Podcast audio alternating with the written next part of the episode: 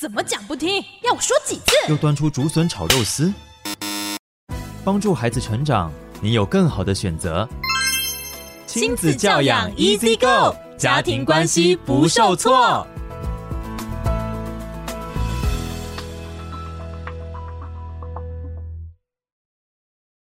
欢迎收听亲子教养 Easy Go。今天呢，想要请丽蓉老师来为家长们解决一个很困惑的事情，就是孩子哦，在学校的功课压力好超级大的，每天睡眠时间都不够。那到底要怎么样陪伴孩子来面对这些课业压力呢？好，我们先说哈，这个压力已经是呢，不管大人小孩呢，在这个时代都得面对的一个课题呀。所以我们知道，其实疏解压力是很重要的一个大能力哦。那面对青少年，我想他们是更需要的。所以呢，我在这里呢，首先要跟大家分享，就是疏解压力呢，我们已经有整理出来一些真的很有帮助的通用的法则哈。那待我把它分成三种基本的方法，一个叫做调节法。你知道压力来的时候，我们的自主神经系统就会比较高涨嘛，哈，所以我们的身体其实是要用很多力气去应对。所以只要能够让我们的身心比较缓和下来、安静下来、慢下来的。都会有帮助。就算你在上台前的那一刻高压的状态，你当下透过深呼吸或者肌肉的放松，很简单的，我常讲最简单就是你试着去体会看看，手手掌捏紧再放松，捏紧再放松，你就会感受到那个什么叫做松。而这是孩子平常就要练就的功夫。那另外叫做透过一些比较正向的冥想，我想象其实我是可以处在一个比较。放松比较 OK 的状态，这也都会有帮助。然后很重要的，其实真的青少年他很需要适度的运动。那当然，小云提到的这个没办法，就是说他们每天在面对的这个负担，就是如果超过他本来的时间跟体力的负荷，那真的很难。所以呢，那就会用到第二个方法，叫做总量管理。因为我常常，这个时代是这样，孩子只要愿意学啊，爸妈就会不断的加，世界就会不断的加给他。你看现在面对这个世纪，优秀的孩子必要具备的十六项，我们以前叫做六项，那没有错，这些是需要，但量多的时候，总数量多的时候，你就有必要做选择。要分配的每一个点都变少一点，或者真的有一些不是青少年，而是更大，他还有机会去练就的。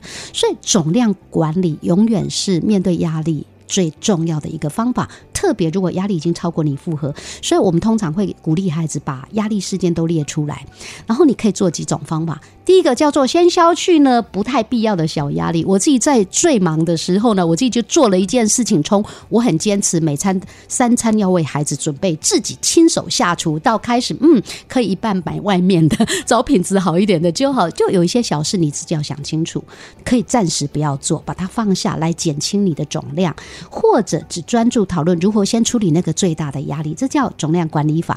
然后最后呢，我觉得其实孩子很需要一个叫做譬喻法。你知道孩子的学习也好，人生也好，其实我们要做一名长跑健将，而不是短跑健将，然后就累瘫在那个短跑的终点哈。好，那这个是通用的法则。接下来我们就谈，特别小云提出来有两种孩子，一个是因为他自我要求太高。那对自我要求太高的孩子，我建议爸爸妈妈，我们爸爸妈妈最习惯讲说啊，你干嘛那么完美呢？不要那么在意。对不起，他就是很在意，你叫他不要在意，他是没办法的。反倒你可以这么做，叫做淡化结果而强化过程。譬如说，当他在那边为了结果很焦虑的时候，你看说：“哎，我看到哦，其实你已经准备了，你花了很多时间在准备，而且我看到你那过程啊，哎，其实做得相当好。”就是尽量去强调那个过程，让他看到过程来淡化对那个结果的焦虑。然后另外一个啊，自我要求高的孩子，你要强化的是叫做。淡化外外在的比较，因为他的自我要求有时候会因为外面也会给他很多，小时候给他肯定了，等到长大一点，发现这样不太好的时候，再想要拿掉就困难，所以我们会比较强调的就是说，你跟你自己。能够做到哪里就非常棒了。然后，对于自我要求高的孩子，甚至有些时候你真的是适当的要强迫帮他踩刹车，强迫他放下一两样，孩子就会体会到，哎，有时候放松其实是 OK 的。好，好，那课业应付不来的哈，最重要就是跟他一起讨论人生。真的，这个孩子不管特质、兴趣，他最想做、最能够达到的是什么样的叫长期目标？用这个长期目标回来看，譬如如果他明明语言就很好，或艺术性很强，他以后想要走那个路，他数学真的不是很好，没关系，那他花比较少时间，把基本的题目做会了就好，更深的呃难题。